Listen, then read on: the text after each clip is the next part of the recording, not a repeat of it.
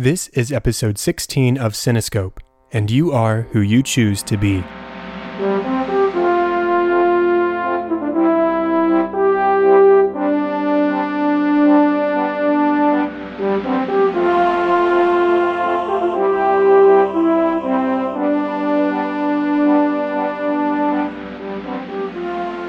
Welcome to Cinescope, where our goal is not to criticize or to assign ratings, but rather to celebrate the movies we love, exploring story, characters, music, and relevance to the world around us.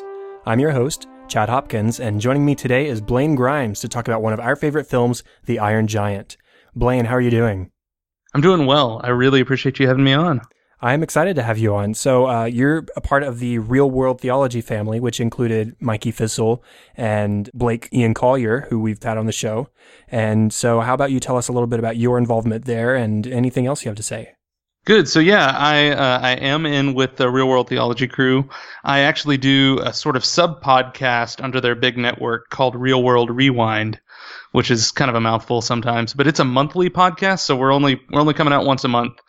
And like the title suggests, we're rewinding or, or taking a look back at some of our favorite movies from years gone by. Because normally the main reel world theology podcast is keeping up with current releases.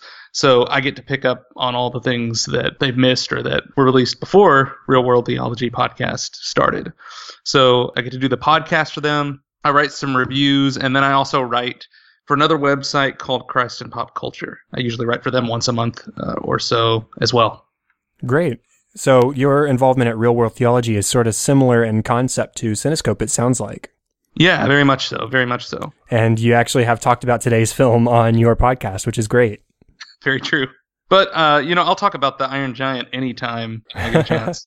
I'm looking forward to that conversation. And uh, it should be noted that we discovered that we both went to the same Texas Tech University, and we were there at the same time, apparently. That's right. Which is crazy. That's part of going to a big university. You never, never know one another. Exactly. It's very cool. Anyways, uh, before we do move on to our main discussion, just a couple of quick reminders. First, please go to iTunes, rate, review, and subscribe. Even if you don't use iTunes, it's a big help to us. As a fellow podcaster, Blaine can attest to that. It is so important to growth and to outreach, and anything you can do in the way of that will be a huge help to the podcast. So thank you in advance for that. Also, follow up. I never heard back from our October 2016 giveaway winner, so I am going to do a live redraw right now. I have the names inputted into this random name picker website, and here we go. So the winner is Aaron Lindsay, who I believe is also a fellow podcaster. So, Aaron, if you're still listening, hit me up. Let me know what movie you've picked to get for free, and we will get that taken care of. But again, you only have a week, and then I will have to redraw again, eh, which I'd rather not do. I'd rather somebody take this prize home. So let me know, get in touch with me, and we will get you your prize. So thank you very much, everybody. Again, go ahead and subscribe and rate and review, and that way you are already entered for any future giveaways. So that's out of the way. Blaine, are you ready to talk about this amazing film? I am ready. Great. So just a few details about this movie. It was released in August 6th of 1999 and was directed by one of our favorites, I'm sure, Mr. Brad Bird, who went on to direct The Incredibles, Ratatouille, Mission Impossible Ghost Protocol, Tomorrowland, and has the upcoming Incredibles 2 sequel in the next couple of years that we are all looking forward to. Now, unlike all of his other films, this film is a little bit different in the sense that it was not written by Brad Bird. It was written by Tim McCanlies, who went on to uh, direct and screenwrite the script for Secondhand Lions. So that's different here. Bird normally writes his own scripts. The music here was by Michael Kamen. So this is before the Bird slash Giacchino partnership that we have going on now. Michael Kamen, of course, composed for all four Lethal Weapon movies, the first three Die Hard movies, License to Kill, of course, the James Bond movie, the very first X-Men film, and the theme for Band of Brothers. And this movie does star Eli Marienthal, Jennifer Aniston, Harry Connick Jr., Christopher McDonald, John Mahoney, and Vin Diesel as the Iron Giant. Kick us off. Blaine, what was your first experience with this movie? So I remember my first experience with the Iron Giant. I will never forget it. I was nine years old when the movie came out, so that'll tell you how old I am. It was released in 1999. I was nine years old, and I remember seeing all of the commercials on TV just on regular cable channels. And I was begging my mom to take me to go see this movie. We didn't go see movies a lot when I was when I was really little, so it was it was a really special thing. Um, but I convinced her to take me to go see the Iron Giant in theaters, and so we went. And it really was one of the most magical experiences I've ever had in a movie theater. I remember, I even remember the theater space and just sitting there amazed at, at what I was seeing. And uh, when you're a kid, you kind of love every movie you see, right? I mean, Right. you don't you don't hate a movie as a kid, but even then, as a little bitty kid, I remember this was something special. This was something that I thought about for more than just a month or two after I saw it. This was something that that stuck with me and has indeed stuck with me for my entire life. So I'll never forget getting to go see it in its original release in in theaters. That is awesome. You know, I talking about movies on the show, a lot of these have been movies that have been sort of staples from my childhood, and I wish with all of my heart that I had more specific first viewing experiences, and unfortunately this is no exception to that. So The Iron Giant, we owned it when I was growing up. I was 7 when this came out. I did not see it in theaters, but we did own it on VHS. So this was a little bit before the DVD craze sort of kicked in. I'm pretty sure my brother got a little figurine that came with the movie or something like that. And we certainly watched it a few times over the years, but I mean, I don't think I really appreciated it until college, you know, which is sort of a funny thing to say when it comes to an animated uh, movie that is sort of marketed towards kids, but it just shows the strengths of Brad Bird and by extension the Pixar team who, I mean, of course, Pixar's not involved now, but that's who he's chosen to work with over the years. And so it just shows that the right material can be marketed just as well towards kids as it is to adults. And so I grew to appreciate the Iron Giant more as an adult as I came to be more familiar with uh, with Brad Bird himself and with movies in general. As I came to appreciate movies more, I came to appreciate this movie in particular more. And so last year, I was able to go catch this movie on the big screen, which was amazing Mm-hmm. uh, for the the signature edition re-release. It was so good. The animation style is so great. The visuals are awesome. The the score is beautiful. And I mean the story, there's there's so much weight to this story in a kids movie for an animated film. Let's sort of transition to talking about the story. What what about the story in particular stands out to you, Blaine? So even as a little kid, I was a big Superman fan, and I still am a big Superman fan. And so one of the things that I really love about this movie is this Superman narrative that's uh, that's built into it. In fact, someone that is either a part of reel world theology or is sort of in those networks, I cannot remember who is who's made this statement, but it's it's really appropriate. He, he says that it's one of the best Superman movies ever made. And so I, I really do like this Superman narrative that, that we have going on in the Iron Giant that's that's crafted in here. The scene where you've got uh, Hogarth telling the Iron Giant, "Look, I'm reading this story, and this is Superman," and he sees that the robot in that story is bad, and Superman has to beat the robot. And so then it sets up this inner conflict with the giant, where he sees, "Well, I'm this robot, you know, I'm I'm created to be a gun, but that's not really what I want to be. I don't want to be a gun." and so then of course he becomes the savior of the of the planet instead he becomes superman Right. And in doing some background research while preparing for this episode, I read that Brad Bird's sort of original pitch to Warner Brothers for this movie was, what if a gun had a conscience? And I mean, that's sort of the same thing that's been explored with Superman over the years. I mean, Batman versus Superman, full disclosure, I have not seen it. I have not had a whole lot of interest in seeing it. But from what I gather, the sort of narrative behind that is Superman is being held accountable for his actions because he is a dangerous being and a dangerous person to walk the earth. And so it's the same sort of thing with the Iron Giant. There's this creature of incredible power, incredible unknown power at that. And it's right in the middle of the Cold War. This is after World War II. Nuclear threat is everywhere.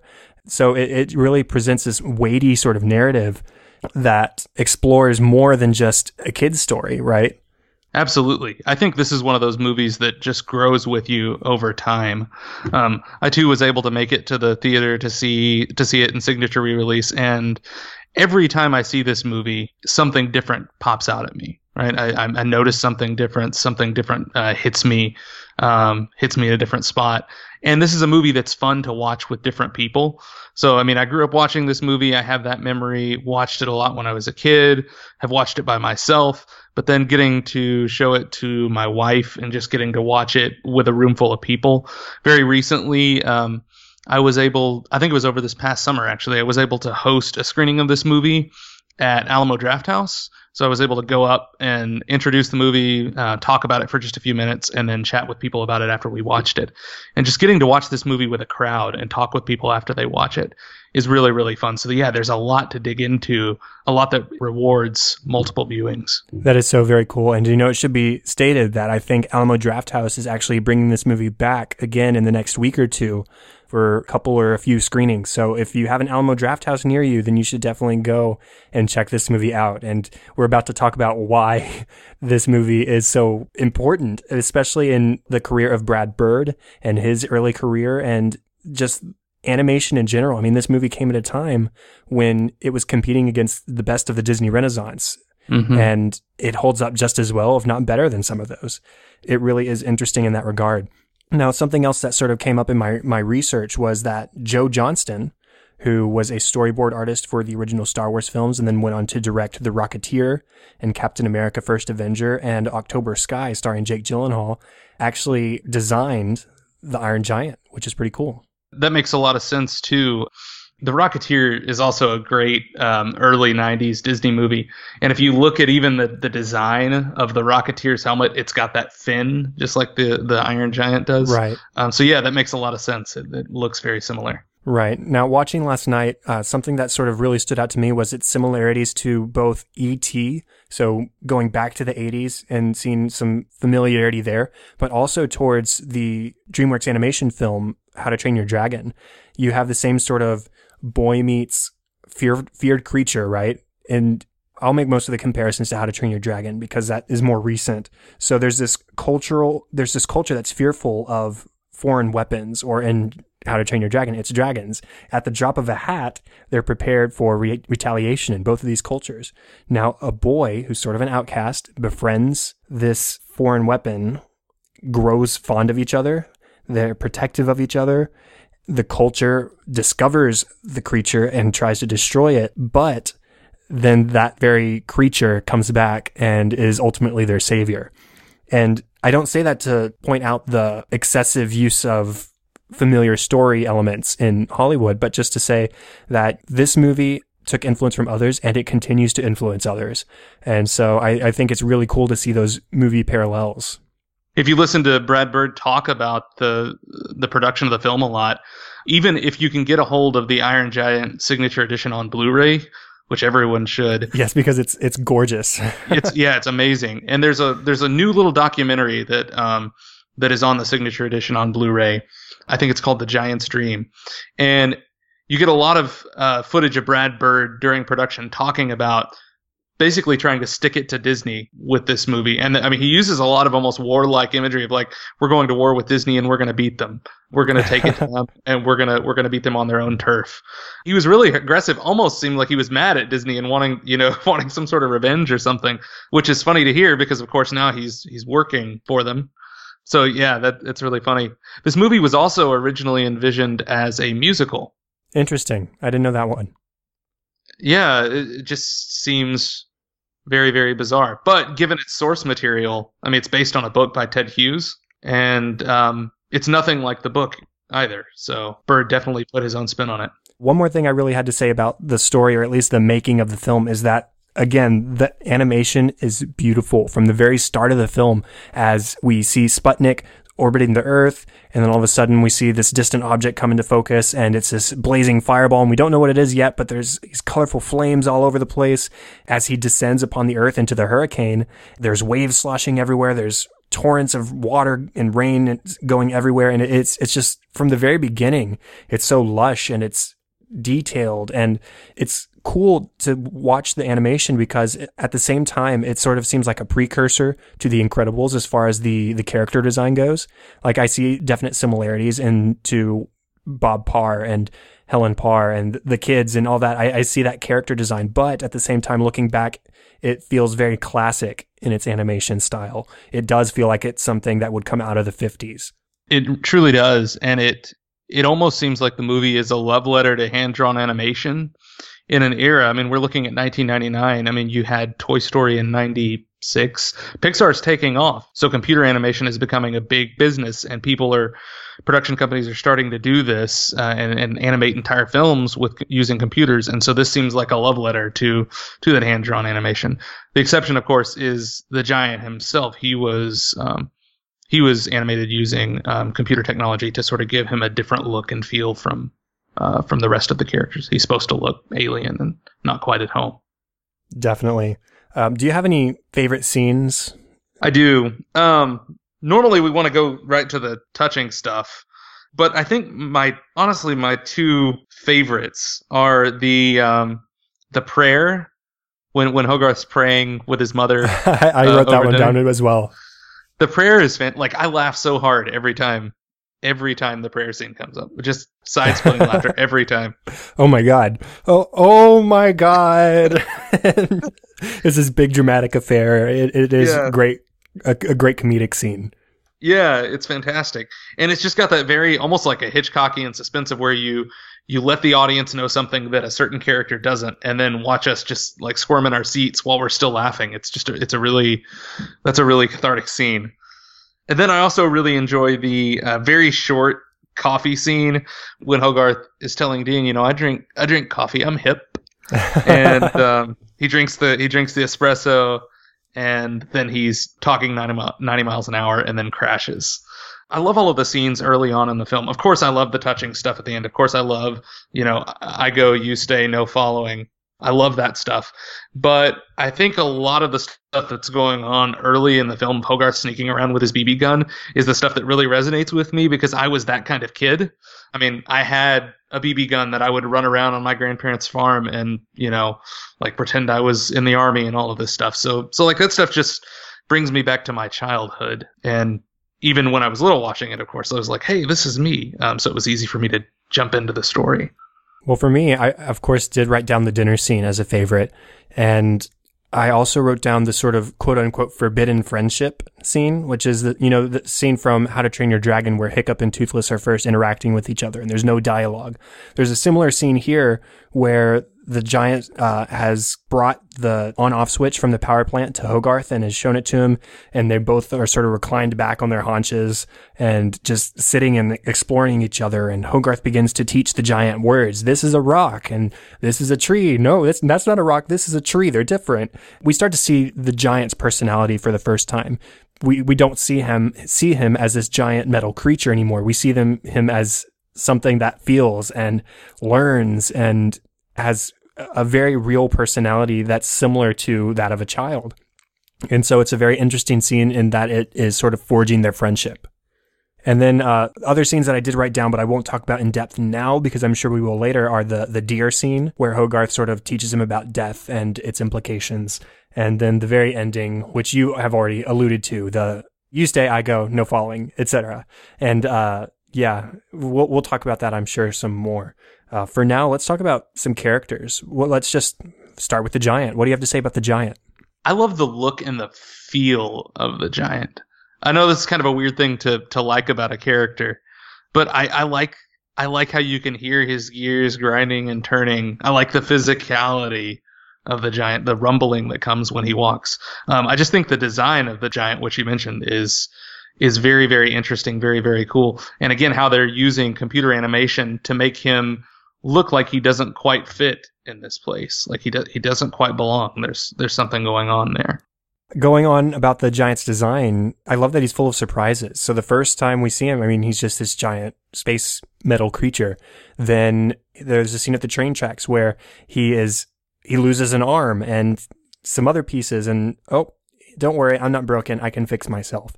And so there's that. And then there's a scene later in the junkyard with Dean and with Hogarth and he reacts to the gun and nearly blasts Hogarth's face off. But we only get a taste of his full arsenal. And so over the course of the film, we see, oh, he can do this. Oh, he can do this. Oh, he can do this. And you see how in the right situation, how dangerous he could be. And so in, in that sense, the design is very interesting because it lets us discover him along with the rest of the characters. Mm-hmm. He's a deceptively complex character because you look at him, he's kind of slow, he's trying to figure things out. He talks kind of slow and drawn out. So it seems like he's a fairly simple but obviously lovable character. But then he's got this backstory built into him. We know just from the theatrical release, I mean, we see what happens at the end of at the end of the film when he or, or any time a gun is pointed at him. Um, we see that all of his weapons pop out. So we know that he was in some sense created to to be a weapon. Uh, but one of the very cool additions in the signature edition of the film, they added just two or three very little short scenes, and one of them is a short little, probably 30 second dream that the giant has, where we see a little bit of his home planet. We see him walking with other giants, and we see them with all their guns out, destroying things. And so I really like how he's got this very rich backstory built in, even though he's uh, a seemingly very simple character. That's always something that really sticks out to me about him. That dream sequence helps to sort of give credence to Dean's worry and sort of explosion towards the giant after he nearly kills Hogarth in the junkyard, you know? He sort of scares him off because, hey, you almost did that to Hogarth. You almost did that. And it's him realizing his danger, but then that makes his turnaround, uh, not too much later, you know, he only acts defensively. Uh, it, it, makes that, that turnaround a little bit more substantial, I think. So I, I really like the addition of that dream sequence. I just love the, the character of the Giants, his, his innocence and his need to learn and, you know, he learns right from wrong and he also learns about fear and he learns about others' fear of him. And it's, it's sad really because there's this one scene where him and he's with Hogarth and he sees the town and he starts running down to the town and Hogarth stops him because, hey, these people are going to be scared of you and they're going to retaliate against you. It's not safe. And so he just wants to make friends. But then as the, the, the film progresses, he almost kills Hogarth again. He starts to almost fear himself a little bit, I think because he realizes the potential of his powers and the fact that he doesn't remember things as well means he's not in control when those powers sort of kick in. It really is a powerful character just watching his growth over the film and the, the emotions that we're able to so clearly see. And speaking of his emotions, I, I love how sort of WALL-E esque his eyes are both both WALL-E and the Giant have these shutters that go over their eyes, and the way they slant and tilt and widen and narrow shows a lot of emotion. And I love how they they were able to find a way to express emotion without giving him goofy cartoon features. And I, I, I want to say one more thing about the Giant. How funny is it that Vin Diesel voices this character because he went on to voice Groot? there's just something about Vin Diesel and broken English that is a recipe for success. Yeah, yeah, uh, no doubt. And it, Brad Bird has said before how lucky they were to get him because he was just sort of becoming a big deal when they were able to get him to to sign on to voice the giant. So yeah, it's probably one of those things that wouldn't work out. Were they trying to to make a movie like this now? Right, because I mean, when did Fast and Furious originally release? Isn't that sort of what kickstarted his career? I would guess. Yeah, I think so. So I would I would think it's probably around that time, or at least not too long after. Uh, so yeah, it is very cool that we were able to get Vin Diesel in these kind of roles back in the late '90s. I'd I'd love to see him continue. Of course, we've got another Guardians of the Galaxy film coming out next year, but uh, it, it's just funny how similar the characters of Groot and the Giant are as far as their their method of speaking goes. Yeah, yeah. Okay, what about Hogarth? Um, I talked about Hogarth a little bit, but yeah, Hogarth is Hogarth is my favorite because I feel like I am Hogarth or was Hogarth as a little kid in many, many ways. Um, not only because I had a BB gun and would go run around and get into trouble and all of all of that good stuff. I was actually too scared to go sneak out at night, so I never did that. But um, I was also I was raised in um, a single parent household, and so that was another thing that actually meant a lot to me. I think even on a subconscious level as a little kid, is I was watching this kid who was doing some of the similar things that I was doing, but he was also struggling with some of the same things that I was struggling with. Um, and I think that really, really made an impact on me. But I love his, I love his optimism. How even though he's in this situation that may not be ideal, he's, um, he's always very chipper. He just kind of lets things roll off. Um, and is focused on finding a way to solve problems instead of just sort of sitting in them and letting them control him. He's an outcast, and he's not the only outcast in this film, but he's probably the one who handles it best uh, because he doesn't really seem to let it bother him, and that that optimism that you're talking about sort of gives him the opportunity to talk to the giant, who's also an outcast, and they benefit from each other's worldviews essentially. Yeah, And so, I mean, Hogarth really is sort of blessed beyond his years uh, with wisdom. And he's ideally placed to teach the giant right and wrong and the dangers of gun violence and the, the value of life and the tragedy of its loss. And it's just interesting to see a character who is very clearly a child. He, he sneaks out. He, he makes stupid decisions. He eats snacks and watches scary movies after he's not supposed to, which is a, another one of those scenes that gives me a good laugh every time I watch. oh yeah, But yeah, he, he's an interesting character both in how childish he is, but also in how wise he is for his age. yeah. I like how you brought that up. I mean, this is a film with many, many outsiders. Dean himself. I always kind of think of Dean and the Giant, and I guess Hogarth as well, on very similar trajectories where they're outsiders. I mean, Dean. Dean also looks he looks very different from everyone else uh, in, in the film just the way they designed his character. He's got you know the black sweater or whatever he's got the sunglasses he has an espresso machine so he's like he seems like he's more up on the times he's cool he's hip. But he lives out in a junkyard a scrap a scrapyard out by himself away from everyone else. He's an outsider. And then of course he goes on that transition to sort of become become part of the group become part of a family by the film's end Yeah, Dean was on my next was next on my list. Do you have anything else to say about him? that's the thing I always want to go to with Dean. Um, but I also love his I also love his chemistry as it grows with Annie. One of the other things they added with the signature edition was just a short little scene um, in the first act of the film of Dean and Annie talking in the diner. And it's it's a I mean it's just a couple of lines, but it helps you see that their relationship is growing and evolving, you know, in between the time we see them first when we see them together again. So that addition I think really helps fill in some of those gaps again, the original, the theatrical edition is great. It's fantastic. But I really love how they were able to go in and add in some of these little beats that bring some more richness to this story. Right. I mean, speaking to that just real quickly, the the signature edition isn't a version that doesn't have the fat trimmed. It just adds essential scenes, I think. I think the dream sequence, while not terribly essential, adds a lot to the character of the giant. And you get to see a little bit of Dean in that scene as well. And then what you're talking about here, Dean and Annie and their relationship building, even if it is just a couple of lines, it gives that opportunity, gives them an opportunity to start that relationship a little bit earlier, making the payoff at the end of the film a little bit more rewarding.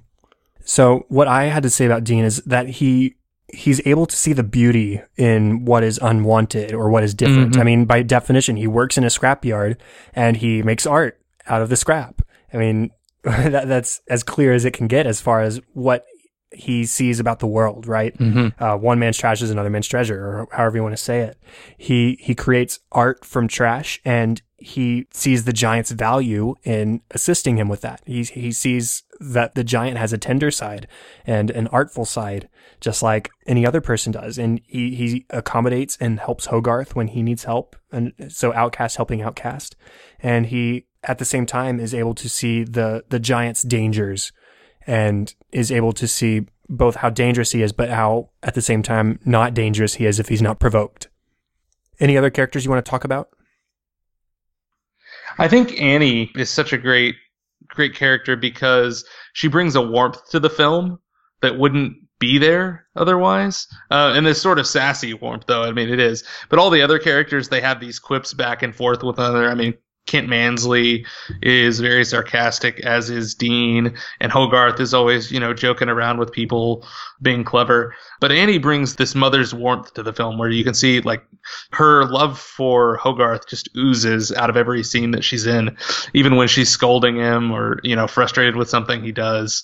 Um, so I love the warmth that her character brings, and it's it's a nice complement to you know the sort of sarcasm and humor that we have from all of the other characters.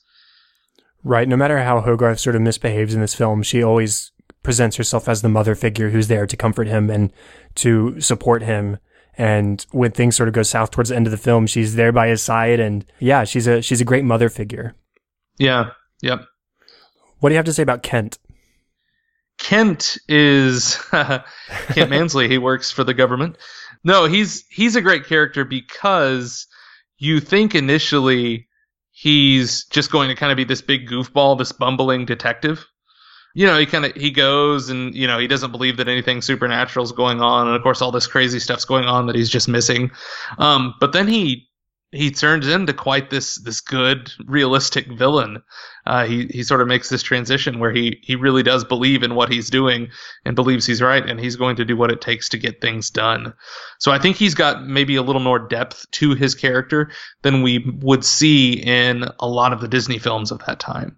And I think that's something that's also refreshing. That's helped set this film apart and has helped it have a legacy.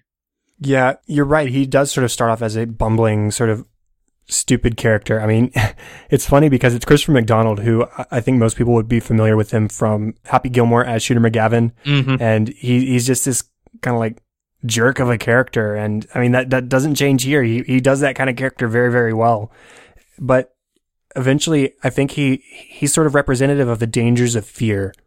And he's representative of the extreme fear and the, the, the near desperation of the times. I mean, again, this is the Cold War. This is ultimate fear of Russia. Sputnik has just launched and everybody's scared that nuclear bombs are going to be falling from the sky any second now. And he is sort of the epitome of that fear. And he's willing to do anything and everything to save his own butt. I mean, he doesn't really care about anybody else's, but I think that is also sort of representative of the times. People were scared and there wasn't anything you could do, not even duck and cover that was going to save you from a nuclear bomb. And so that sort of led to McCarthyism and stuff like that, where everybody was being challenged for their beliefs and being accused of things they weren't necessarily guilty of. And it's like I said, he's just the ultimate representation of the dangers of fear, right? Yeah, absolutely. Something really irritating about him, especially, was his excessive use of nicknames for Hogarth. And it's even like showed to perfection in this little montage where you just see him using nickname after nickname after nickname and they become more irritating the further along it goes. Yeah. It's like fake companionism or that's not the right word, but he, he's trying to make a friend with Hogarth when he's not being genuine about it. And the, the nicknames, the hey buddy, hey sport, uh, all that kind of stuff is how he's trying to sort of weasel his way in to find information. Yeah. And I mean, his, the danger of the fear that he sort of represents comes out towards the end of the film when he essentially launches a nuclear bomb against himself. And so, yeah, he's he's an interesting character in all those respects. Yeah, and Hogarth's certainly not having any of that because he's got all these other characters around him who are genuine friends or uh, genuinely care for him. Even uh, Dean, like Dean, you know, is willing to take him in and hide him and talk to him and everything, and it doesn't seem like there's any sort of ulterior motive there. Uh, Dean is just doing this out of the goodness of his heart, um, and of course his mother cares for him very much. And then he's got this relationship with the giant where they're they're equals, they're talking to one another, but Kent always has this sort of condescending and manipulative feel, just sleazy feel about him. And Hogarth is able to see right through that. And I think that's really insightful filmmaking because that's kids are really good at being able to see through people's BS. Right. Um, for sure.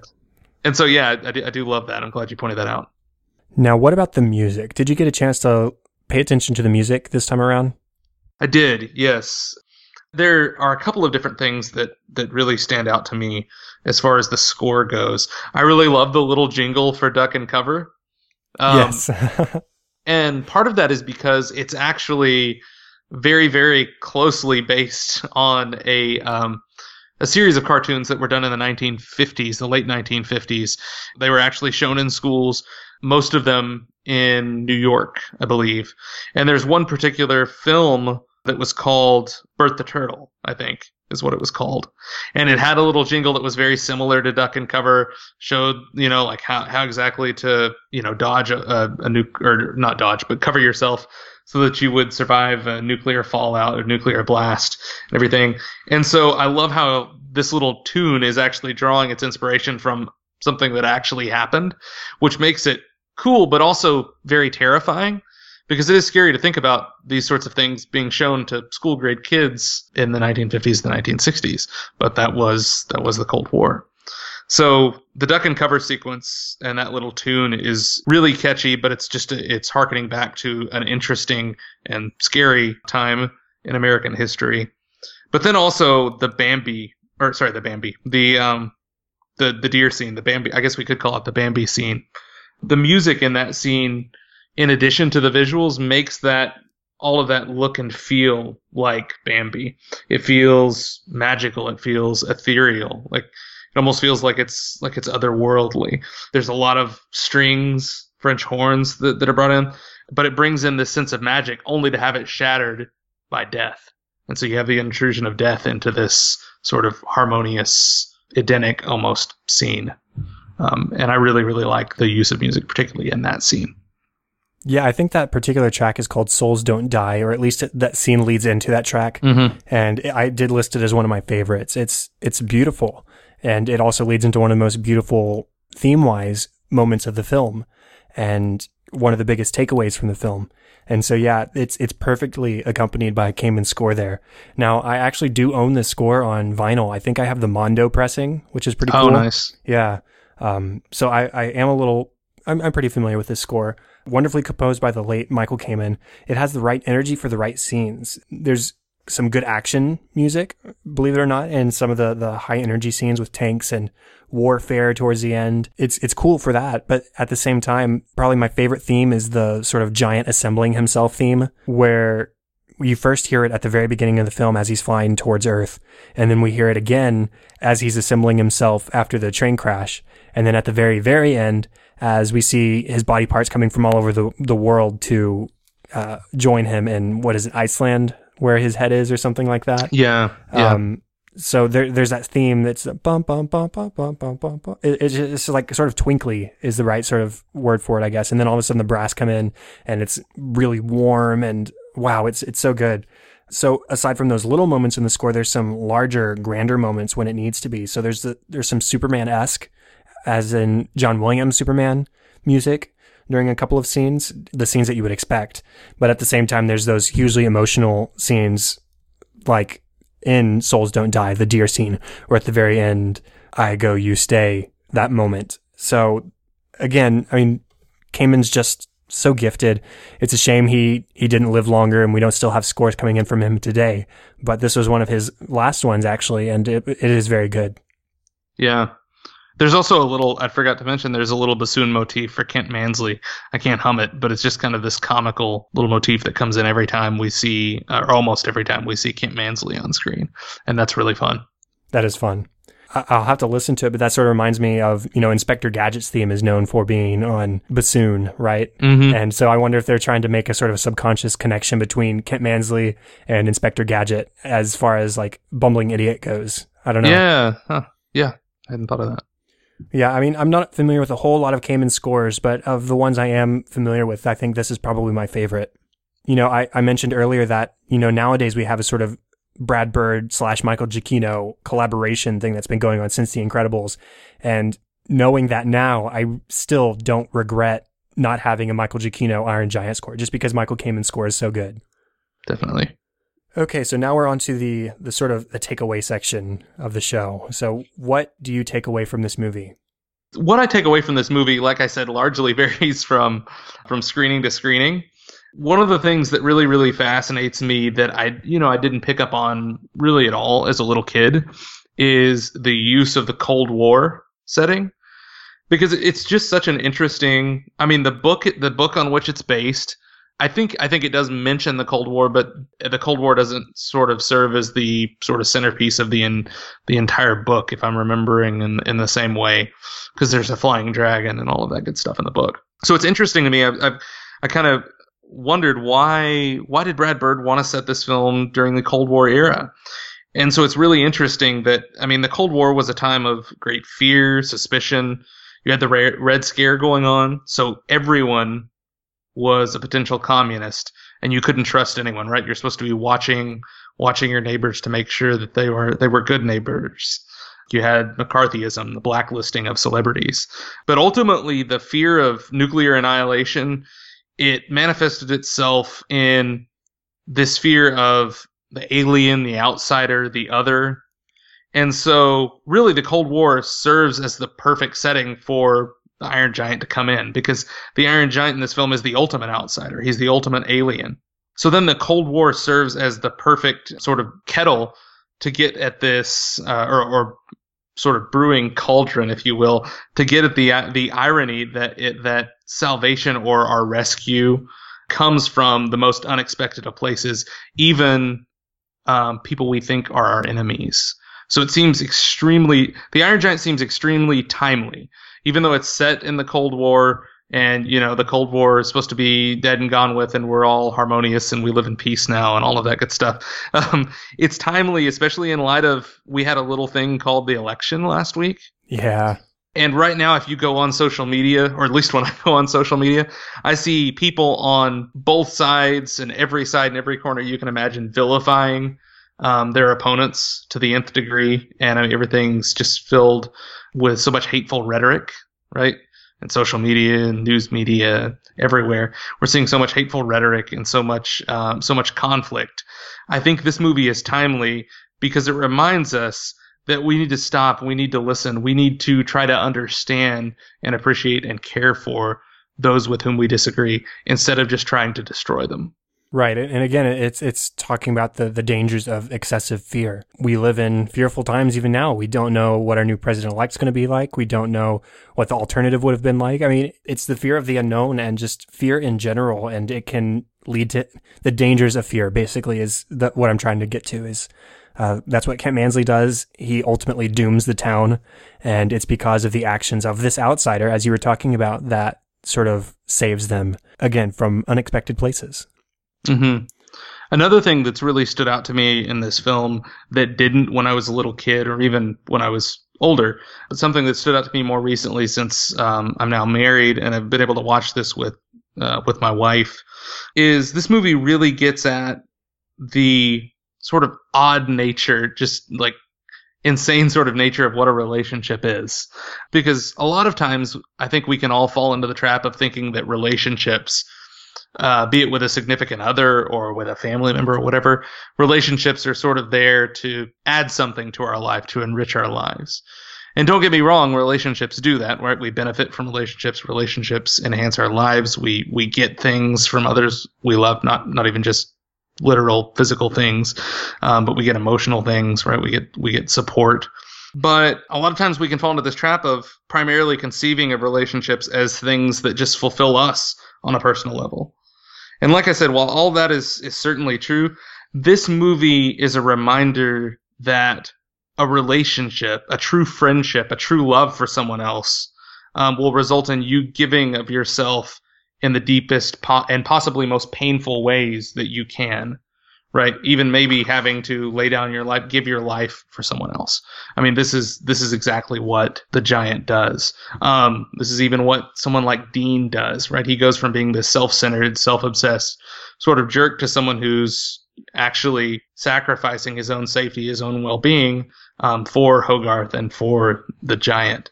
So that's another thing that's that's popped out to me more in in sort of my recent viewings that I didn't pick up on at all.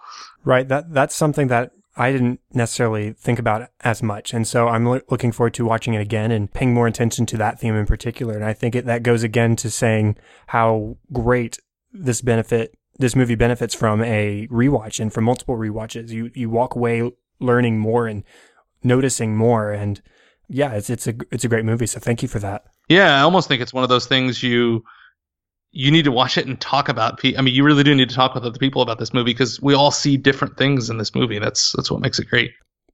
So, in addition to fear and the Cold War setting, there's this anti-guns or anti-war sort of message in the film. But to sort of conflict with that, I would say that the military aren't really the bad guys here, which you would think they would be. Again, Kent is the ultimate bad guy here. So, yep. it's, it, maybe it's sort of a difference between aggression and protection right? So aggression is bad, protection is not, or something like that. And it's echoed by the, the giant himself because he only attacks defensively. And so I, I think that's an important thing to walk away with this from. It's not necessarily pacifism. It's a lack of aggression, I guess you could say. Yeah. Yep. And this movie has a lot to say about identity and how we arrive at our identity because the giant is someone who was created to be a gun, has been told by other people that he's a gun, And then Hogarth comes along in his life and shows him who Superman is, and right, and and then very literally tells tells the giant, he's like, "Guns kill you are not a gun," and so he starts repeating this, "I'm not a gun," even though he actually it like that's what he's designed to be, like in the strictest sense, he is a gun, but he chooses not to be, right? So this movie has a lot to say about how we let um, other people define us or how we how we find our identity in, in certain labels. Yeah, you are who you choose to be. Yeah, Which, that that quote, and it's about being true to yourself rather than giving into the pressure of others, or in the case of the giant, the pressure of his programming, I suppose, and forging a path or identity for yourself, a moral code, and so that that really is driven home as well. Mm-hmm. And then going back to the deer scene that we talked about earlier, the idea that killing is bad, but dying is not, and wow, what a great lesson to put in a kids' film, you know? Yeah, Because death happens. It does. And kids are going to int- be introduced to it at some point in their lives. And what better way than to see it in a safe movie like this is geared towards kids to a certain extent. And okay, wow, the deer died. Now, what's sad about that? Okay, he's not alive anymore.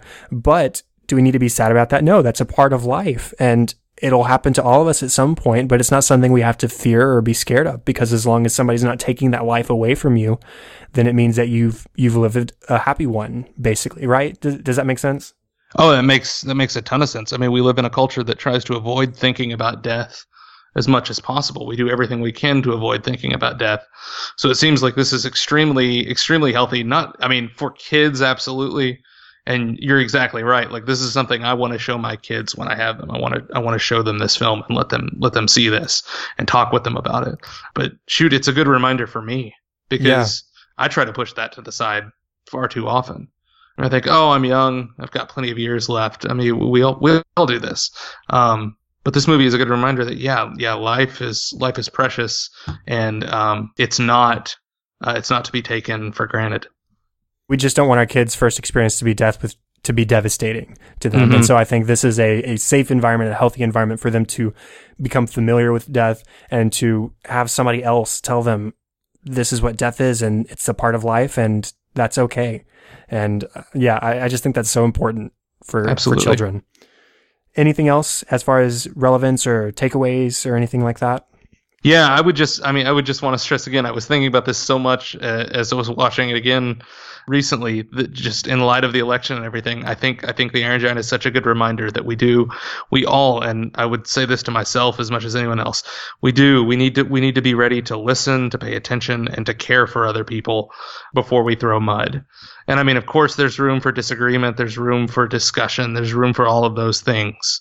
But the Iron Giant is definitely a reminder that sometimes the very thing that we need most can come from those we don't expect it to come from. So yeah, I just I think this is an incredibly timely film and always will be in in uh, one sense or another.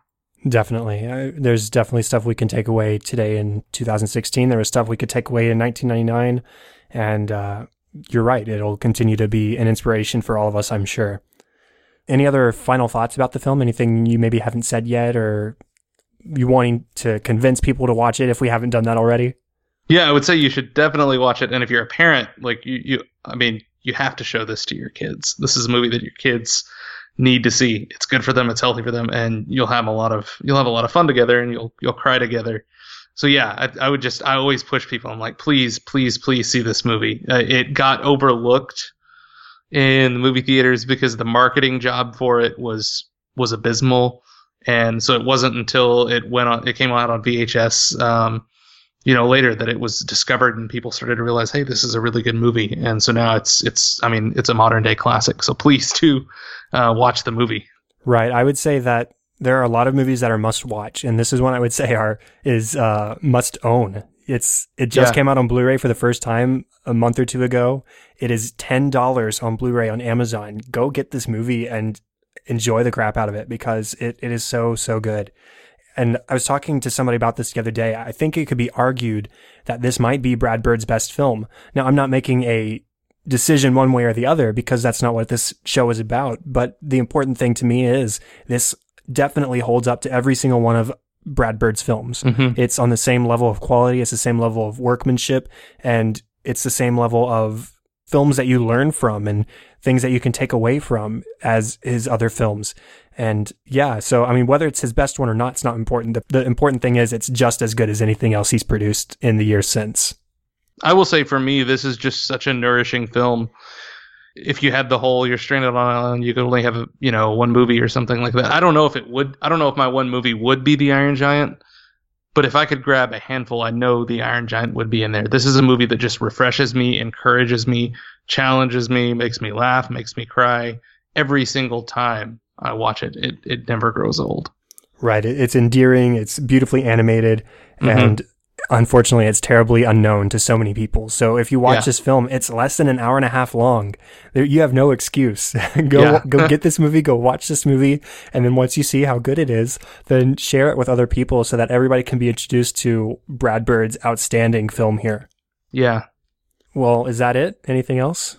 I think that's all I've got written down. Yeah. Excellent. That is the end of the official 16th episode of Cinescope. Thank you so much, Blaine, for being on the show. Yeah, I appreciate it. It was a lot of fun. Thanks for having me on.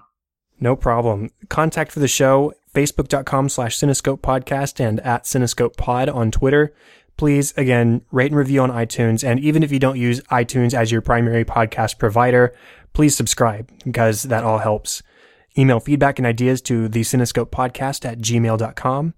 And you can also use that email address to contact me regarding co-hosting. I'll say now, next week's co-host is somebody who has contacted me through email and uh, we'll be talking about a movie, which I will announce next weekend online.